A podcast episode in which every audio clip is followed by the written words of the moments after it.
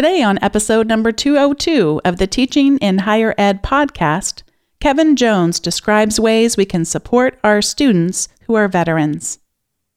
Produced by Innovate Learning, maximizing human potential.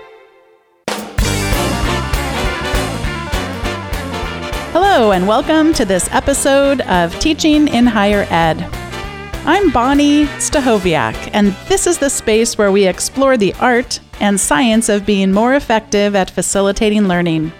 We also share ways to improve our productivity approaches so we can have more peace in our lives and be even more present for our students.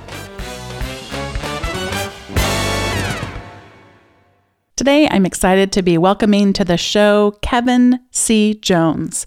Kevin works in higher education assessment and strategic planning. His writing and research has been published in a number of peer reviewed publications, including the Community College Journal of Research and Practice and New Directions in Institutional Research.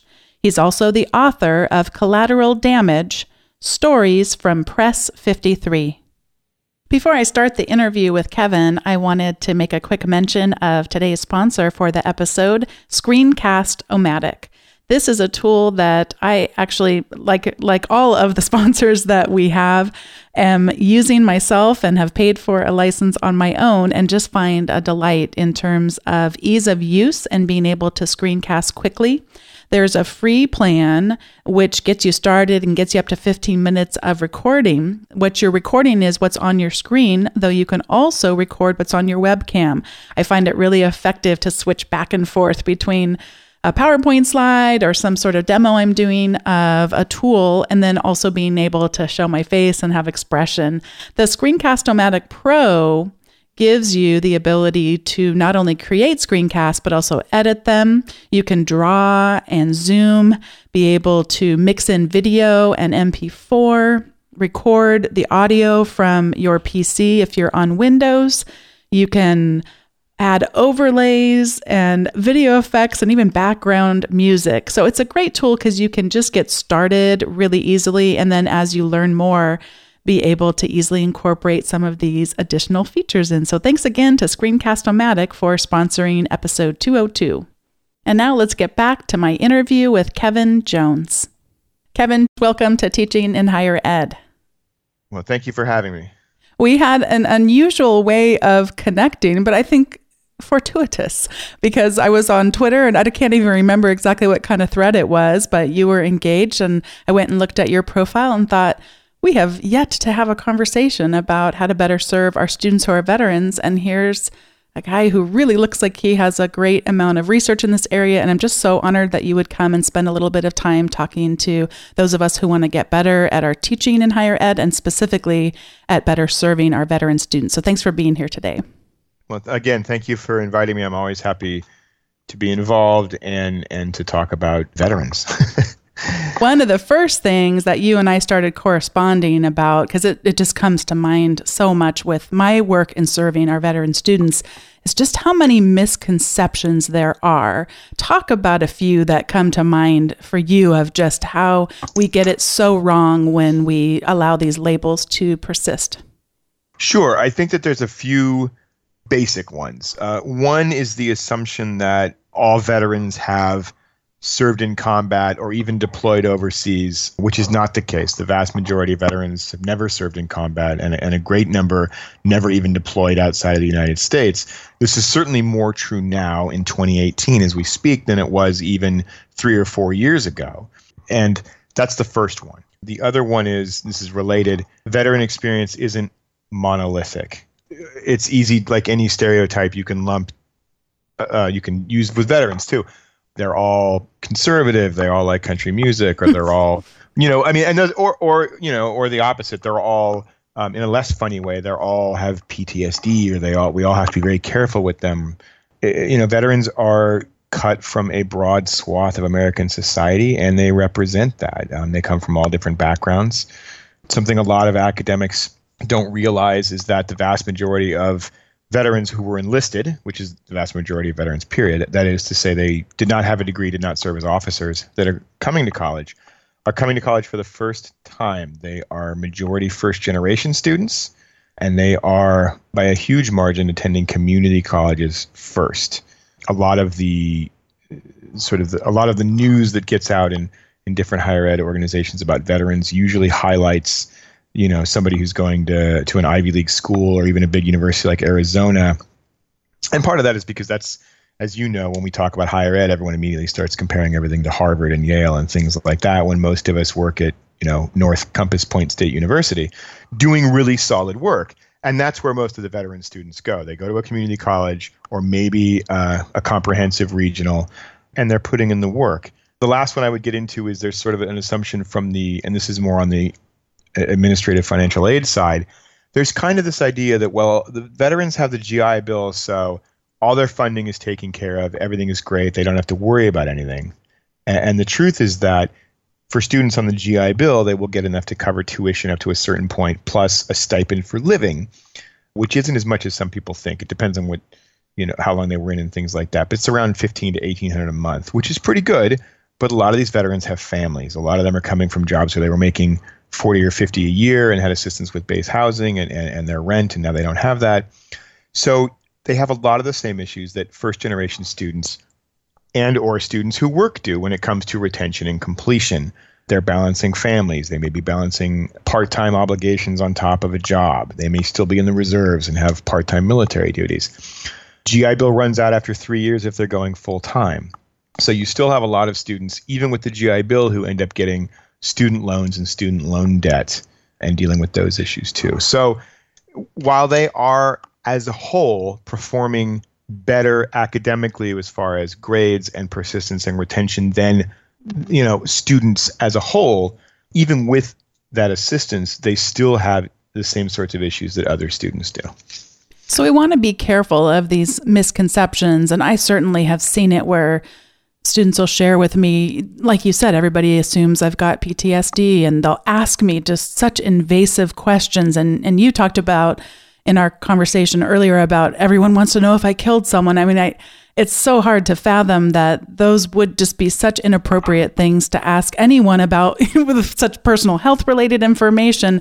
But we do know, and certainly you with your research know, there are some common challenges that we might expect some of, not all, but some of our veteran students to experience. Because you talk a little bit about some of the difficulty of adjusting to civilian life. Sure, and part of this is is my own experience as a veteran years ago, but more recently the the veterans I've done research with. A lot of it is mindset. So they're coming from an environment where uh, on the one hand, everything they do is precisely controlled. You know, when do you get up? When do you go to lunch? When do you do your job? Things like that are very precisely controlled. Less so in a, in a more fluid combat environment. But I mean, broadly speaking, um, their job is dictated at a level that people who have civilians cannot understand if they've ever gone through it. But on the other hand, they're given a tremendous amount of responsibility and, and autonomy within that restriction at a very young age 18, 19, 20 years old you know, in charge of 30 other people in a unit and making sure they get everything done. They're working out every day. They're very driven. It's it's a very type A kind of place. And I mean that in a positive way. And so when veterans come out and get into the classroom, they've expressed frustration with the fact that colleges have all these opportunities for students and all these things to do. And in their mind, most civilian students aren't taking advantage of that. Like the, the veterans I've interviewed don't understand why why is somebody not showing up for class? Why are they blowing off their homework? How are they not prepared? Because they're coming from a world where being unprepared is inexcusable. It's just not done. That combined with the fact that there's a certain amount and a lot, depending on what branch you go in, there's a lot of sort of acculturation in the military where you're better than civilians and civilians are sort of you know the joke is they're these sort of weak civilian pukes and that sort of thing. Part of that is because you're building the team to get them together in the military starting with boot camp. The other part of it is when you're asking people to do very strenuous very difficult jobs it's good for them to have really solid esprit de corps and sometimes the way you build that esprit de corps is to make them is to have an other you know, when you're trying to break them of being a civilian and make them a soldier or a marine or a sailor, an easy way to do that is to say, you know, don't miss what you were in the civilian world. You're better than that now. Well, sometimes that can be taken too far or internalized to the point where veterans come out and they're already thinking, look at these guys, you know, Look at these guys who didn't do it. I've been over here serving overseas, or I've been serving in North Carolina or Arizona or whatever, and these guys have been here just goofing around. So part of that is is part of the big process with with higher education is not always an academic issue. It's an acculturation issue. It's getting used to adapting to the pace at which college moves. And, and a lot of the veterans I've I've talked to, you know, they go to school, they do the work, they do really well, and then they go back to their home. They're not associating with a lot of other students or getting involved in co-curricular activities because they feel like it's very difficult for them to relate to the other students on campus. And this is true whether they're going full time with 18 to 25 year old students or if they're going back to school at night. They they just feel they have so much more life experience and maturity than their peers that it's hard for them to relate to that. So that those are those are some issues there. Academically, you still have issues that you see with first generation students in the sense that if a veteran was not great in, say, algebra in high school and joined the army, they didn't get better in algebra four years later. so then they have the issue of they take a placement test and they're told, hey, you might need some developmental education. And you run into the same barriers you have with students who don't really want to take developmental ed in the first place, but you add on they're 22 or 23, they've been in charge of people. They're like, I don't want to take the, you know, the remedial class and so there's some pushback with that too. One of the things that I know comes up so much too has to do with a sense of loss of identity. Could you talk about that experience for many of our veteran students? Sure. As I mentioned earlier, it takes a long time to build that military identity, and the military is it's all encompassing. It's it's it's not like a job. Uh, I remember hearing somebody explain that the Marine Corps was akin to joining the priesthood in the sense that it's not an occupation, it's a calling. Um, you can debate that. Uh, I knew plenty of people that joined because they wanted a job. But at the same time, depending on what branch you do and what you choose to do, there is a certain sense that you understand, or you understand very quickly, this is all encompassing. This is your life. You know, when, when people talk about being a Marine, for example, and I'm using that as an example because I served in the Marine Corps, they never say what do you do. The Marines tell you who they are. You know, they say I am a Marine. And then afterwards somebody might say, "Well, what's your job in the Marine Corps?" But usually it's just shorthand. What do you do? I'm a Marine. Done. That's the conversation. And as we mentioned earlier, that's a shorthand for them branding themselves as the same as the other 170,000 Marines that are currently serving right now. When in reality they're all very different. And that's sort of, you know, within the Marines that's kind of encouraged. We're all one, but then afterwards it's it's hard to get around that.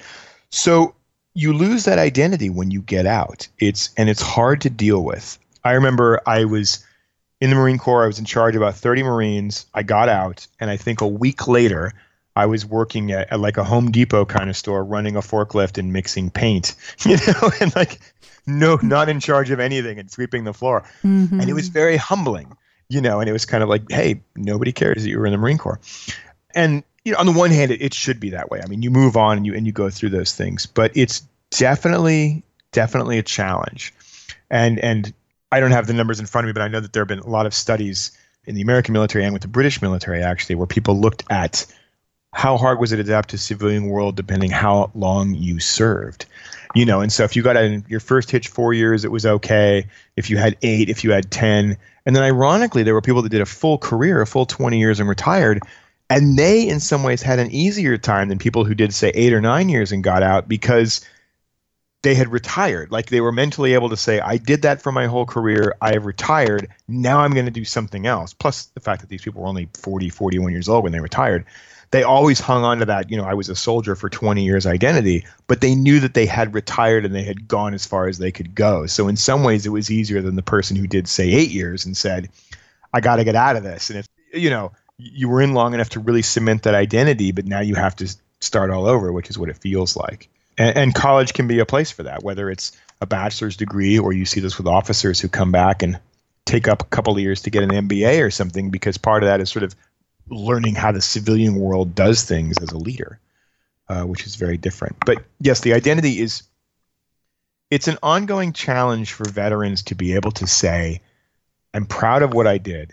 This is really good what I did but I'm going to do 40, 50, 60 more years of my life here. And I have to trust that the most important thing I ever did may not have been when I was 18, 19 years old. It may have been. You know, maybe the most important thing you did was something really great in the military. But that doesn't mean the rest of your life can't be fantastic or you can't do just as important things. And for some vets, and part of that is a matter of being young, and part of it is a matter of military acculturation, where they teach you that this is the most important thing you will ever do. Realizing that, you know, hey, I have to conceive of the fact that maybe someday I will do something great. I will have another job that I like just as much or is just as important. This idea of identity comes up in so many parts of our lives. I treasure the conversations I get to have with our students who are graduating and say, you know, you've you've wrapped this identity as a student around you and we've done that too. I mean, talk about acculturating.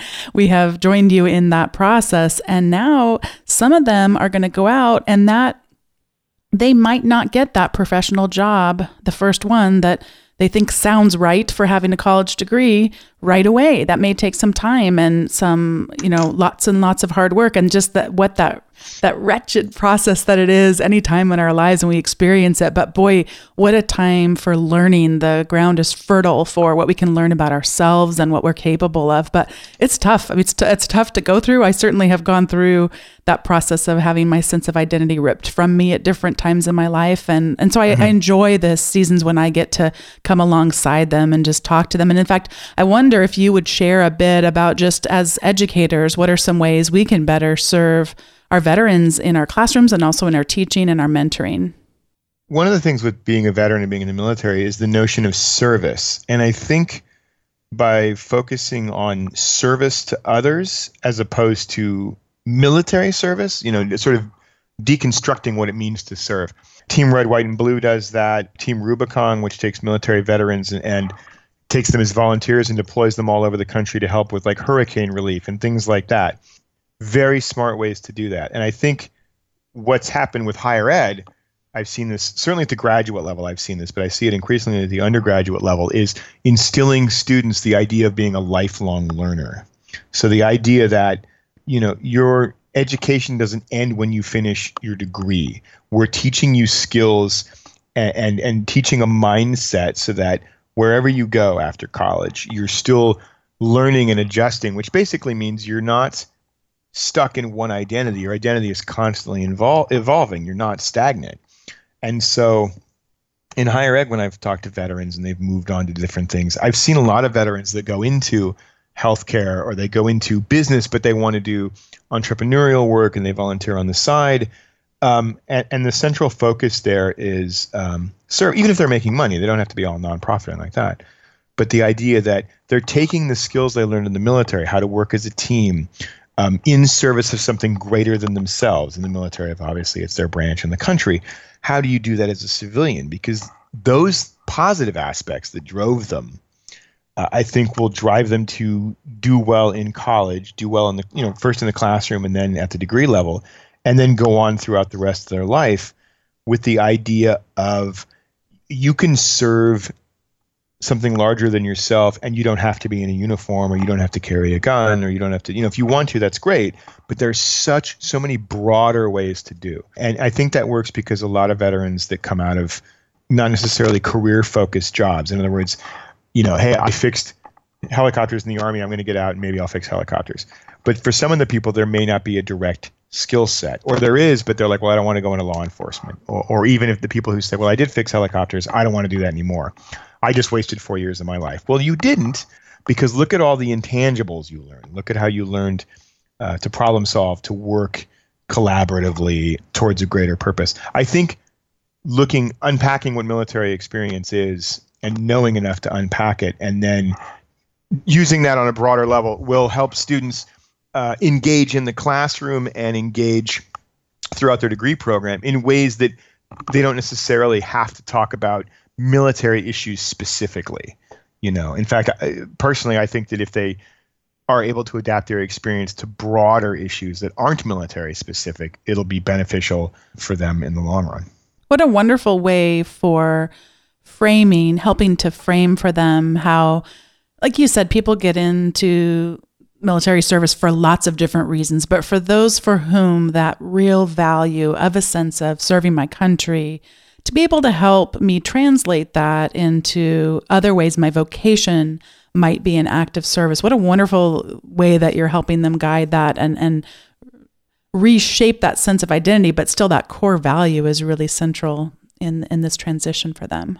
You're the first person I've ever heard describe that. One of the things I wanted to make sure we talked about before we run out of time is I know some institutions are doing great things. So we've looked a little bit about how we as individuals might better care for these learners, but what are some of the things that inspire you or should inspire all of us that institutions are doing to better serve our veteran students?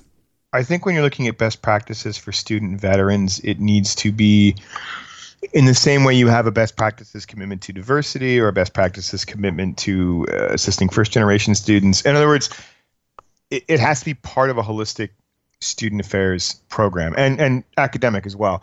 And the schools that are doing really good things don't necessarily have the one big veteran center. I've seen a lot of schools that have amazing veteran centers. I've, I've, I've been to universities where they're branded, like here's an Under Armour veteran center, and they have all these computers and all that kind of stuff.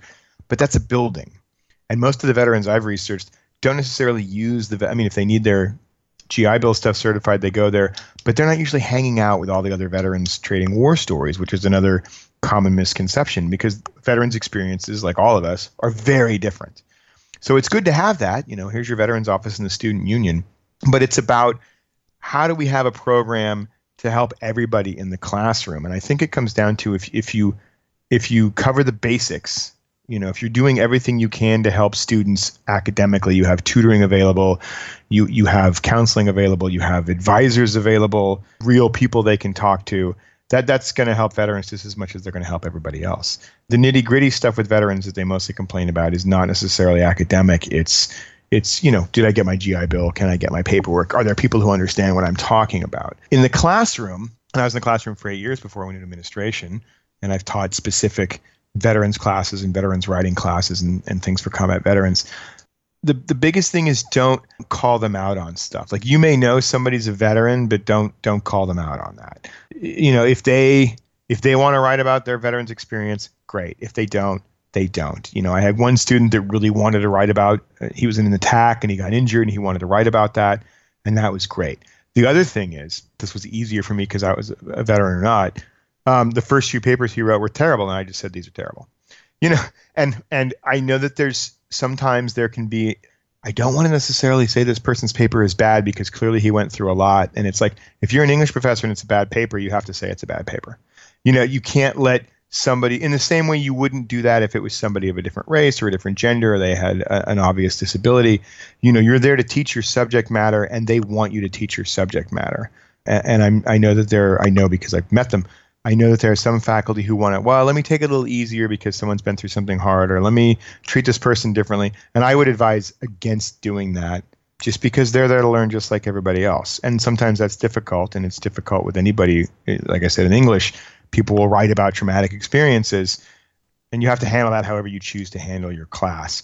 But I've never, you know, I try not to have assignments like, everybody write about the worst thing that happened to you, you know, or, or everybody tell me tell me some traumatic incident. I, have also seen colleges, and I, I wish this wouldn't happen, but unfortunately, it still does, where they kind of, I think they have the best, their heart's in the right place, but veterans don't want to be used as props. And I remember I was at a college, and the president was like, it would be great on Veterans Day if we had, you know, everybody who was a veteran, like maybe they could wear their uniform or bring some stuff and we could have like a static display and they could you know, have a booth or something. And I, I remember telling him, I was like, they're, they're not going to want to, you know, stand like an exhibit in the Smithsonian and for people to stare at, you know. I mean, it, it's different if the Student Veterans Organization says, hey, let's have a table out there. But to have somebody suggest, hey, let's get with all the vets and see if they want to do this thing, very different. Um, but, you know, it, so that's all. I, I, I mean, I think we're at a point now where we've had – the first wave of veterans research has kind of come and gone, and now we're working on the second wave. And there's still, despite all of the really good research out there, there's still not a whole lot of research that really asks the veterans, hey, what do you guys need? What are you looking for in a school? We have a lot of people from the top down saying, let's do all these great things. And I've had to learn that that one project you might get a grant for because it's related to veterans, that's wonderful. That might be what not be what your veterans on your campus actually need. Um, and that's a hard conversation to have because we're all hurting for money. You know, mm-hmm. it's, it's, hard to tell somebody, look, I know that's a hundred thousand dollar grant, but but like I work with our veterans and they don't need that. You know, we need this thing instead. But getting to know, you know, uh, student affairs level, getting to know the veterans and help them with what they need. Uh, as a professor and as a teacher, I would say, you know, just teach your class. Just just teach your class and and understand that these students are there and they're going to bring strengths just like any other group that's had a variety of experiences and those are going to be good for your class and don't necessarily tiptoe around subjects uh, you know i've had people talk it depends on i taught english so it was a little easier for me i know people that teach history and things like that and they're like well if we talk about war this is this going to be a triggering moment for some veterans I would use your policy however you use it now. You know, if if your school or you personally want to have some sort of trigger warning in there and say, hey, we may be talking about these things later, if there's going to be veterans in your class, have an alternate study for that. But I've I've talked a lot with people at uh, University of Maryland College, University of Virginia, and Virginia Tech, University of South Florida, which has one of the largest veterans population in the country. Look at some of the schools like that to see what their best practices are because they've been dealing with this for a while and they have some really good entrenched academic and student affairs recommendations. And it's it's all it's all public. It's all they're very they're very nice to talk to. I'm friends with a lot of veterans uh, center directors and academics doing veterans research through Twitter, and, and and it's amazing how many people you can pick up on and find out that you're all kind of working on the same thing, just in separate rooms. So it's good to get together and, and share these best practices. And everyone I've met has been really nice about it because we, we're all trying to have the same goal, and that's you know help veterans the best we can. You spoke earlier about how sometimes people just assume that you're you know you're a college professor you must be that must be just like being at harvard or yale or stanford or whatever it's like no right. it's the most of us are doing a whole different kind of work and in order to do that kind of work then we don't most of us aren't able to make the massive investments that would be, you know, some giant resource or whatever. But yet, the one of the keys in retention research for our students, of course, we want to be able to retain these students and see them succeed all the way through graduation, is a sense of belonging.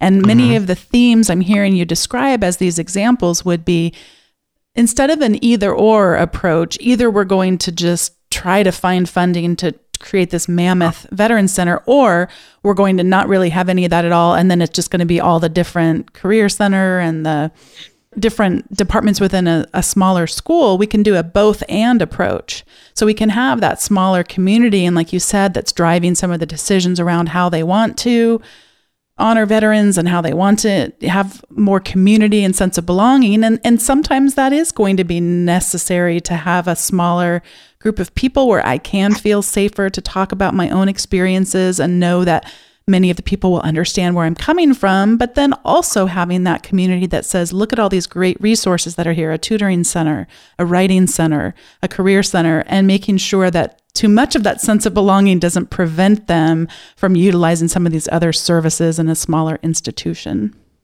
Mm-hmm, absolutely. And especially in schools if you don't have your own foundation or like you said and, and, i've been at both. I've been at a large research university that had a lot of money and i've been at community colleges where we had to get really creative. You know you can partner with local businesses and, and, and local philanthropic organizations you know and i'm sure you're well aware of this and so are your listeners.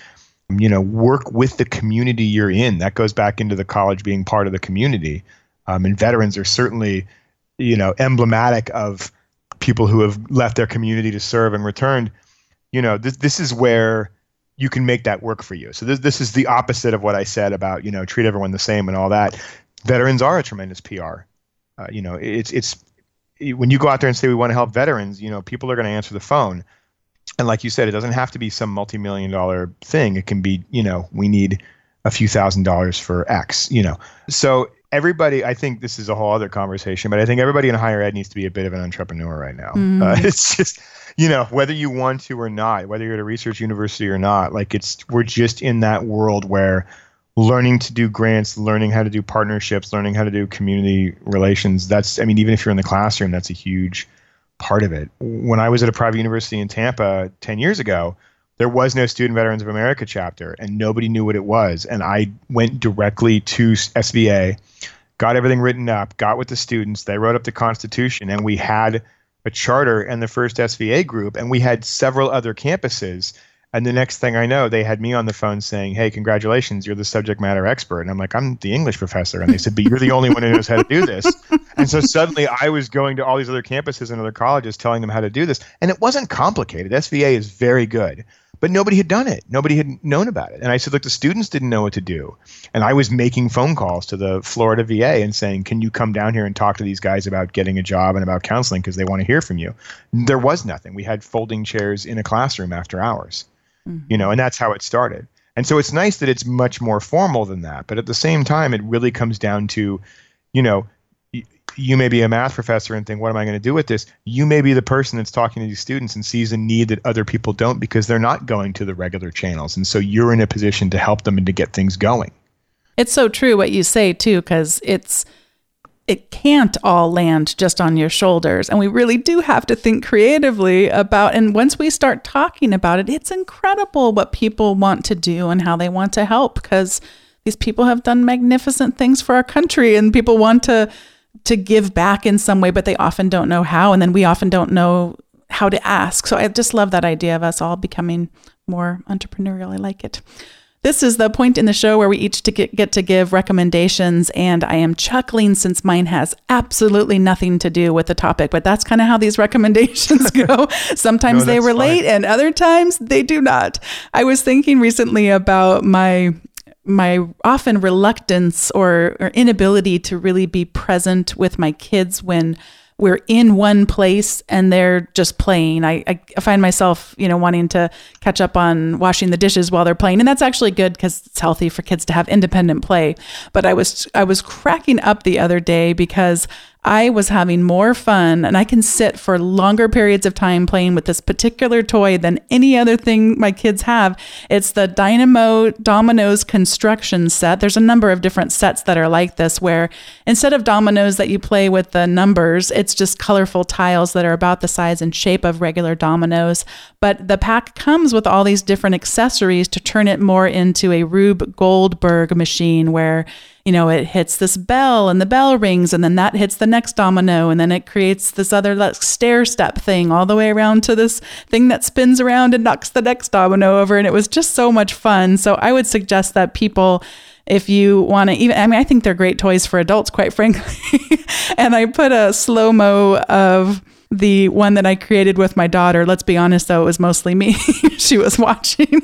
And the Rube Goldberg account on Instagram Eh, commented on it and I who knew there was even such a thing. So the second recommendation I have is to check out the Rube Goldberg account on Instagram because they've got lots of videos and I didn't realize there are contests all over for Rube Goldberg machines and they're getting young students involved in these contests and I just thought it was great fun. So a little a couple things when to play as an adult or if you're around children with kids and a second one to follow this really creative account and get inspired by other people's Rube Goldberg creations and and Kevin, what do you have to recommend for us today? So I don't have anything that fun, which is I have small kids, so I have a whole house full of fun, goofy things, but I didn't think about that. But I, in related to what we were talking about, especially since this is a teaching podcast, and I, like I said, my background is thoroughly academic, not student affairs, but I, I became well aware of student affairs by getting involved in veterans issues. So I recommend that people follow or get involved with NASPA, the National uh, Association of Student Affairs Professionals. They have a subgroup just related to veterans. And by veterans, they include dependents and family members of veterans as well. So the Twitter handle is NASPA Vets, N A S P A Vets, I think. And you, if you Google it, it's part of the larger NASPA. Um, that's gotten so big now that they have a separate conference just for the veterans, and it's really big, and it's over a couple of days and it's not always in DC. Last time I think it was in Louisville, Kentucky. But even just going there for a couple of days, even if you're an academic, which is my background, you get to really see a lot of best practices and a lot of really interesting work being done related to veterans. The other thing when researching veterans is look outside of just traditional higher ed journals, student affairs, or academic. I found a tremendous amount of work in nursing and psychology journals and, and, other issues where it wasn't even related to medical issues like PTSD. It was more of counseling and things like that. But it was related to veterans and higher education, but it wasn't being carried in a higher ed journal. It's such a broad based broad-based group. Uh, I, I found out accidentally when I was at a university that the paper I was working on, somebody in the nursing department was working on almost the exact same thing, but from a nursing standpoint, you know, it was a huge university. We never would have found each other, except they had a Veterans Day thing at, at the school, and the Student Veterans of America people were there, and they were talking about research. And suddenly, I ran into a bunch of people, and we ended up, you know, working on some stuff together. You really have to get out of your office and and and get with some other people um, to find out what's going on. But NASPA is a good place because it's people from all over the country working on stuff. And Twitter, uh, you know, there's so much terrible things on Twitter, but there's a lot of really great things, um, which is how I met Bonnie and how I've met some other uh, really interesting people doing a lot of really interesting work. So, yeah, keep doing what you're doing because it's important. Kevin Jones, thank you so much for joining me today on Teaching in Higher Ed. And thanks for all these tangible ways that we can be learning even more ways to serve our veteran students. Thank you so much. It's been a pleasure. Thanks once again to Kevin Jones for this inspiring conversation about how to better serve our veteran students. I also want to thank Screencast-O-Matic for your financial support for the show. Those of you who want to check out their software and how you could use it to do screencasting in your own teaching can go to screencast-o-matic.com slash higher ed 50 and get 50% off, which is an exclusive offer for the teaching in higher ed listeners.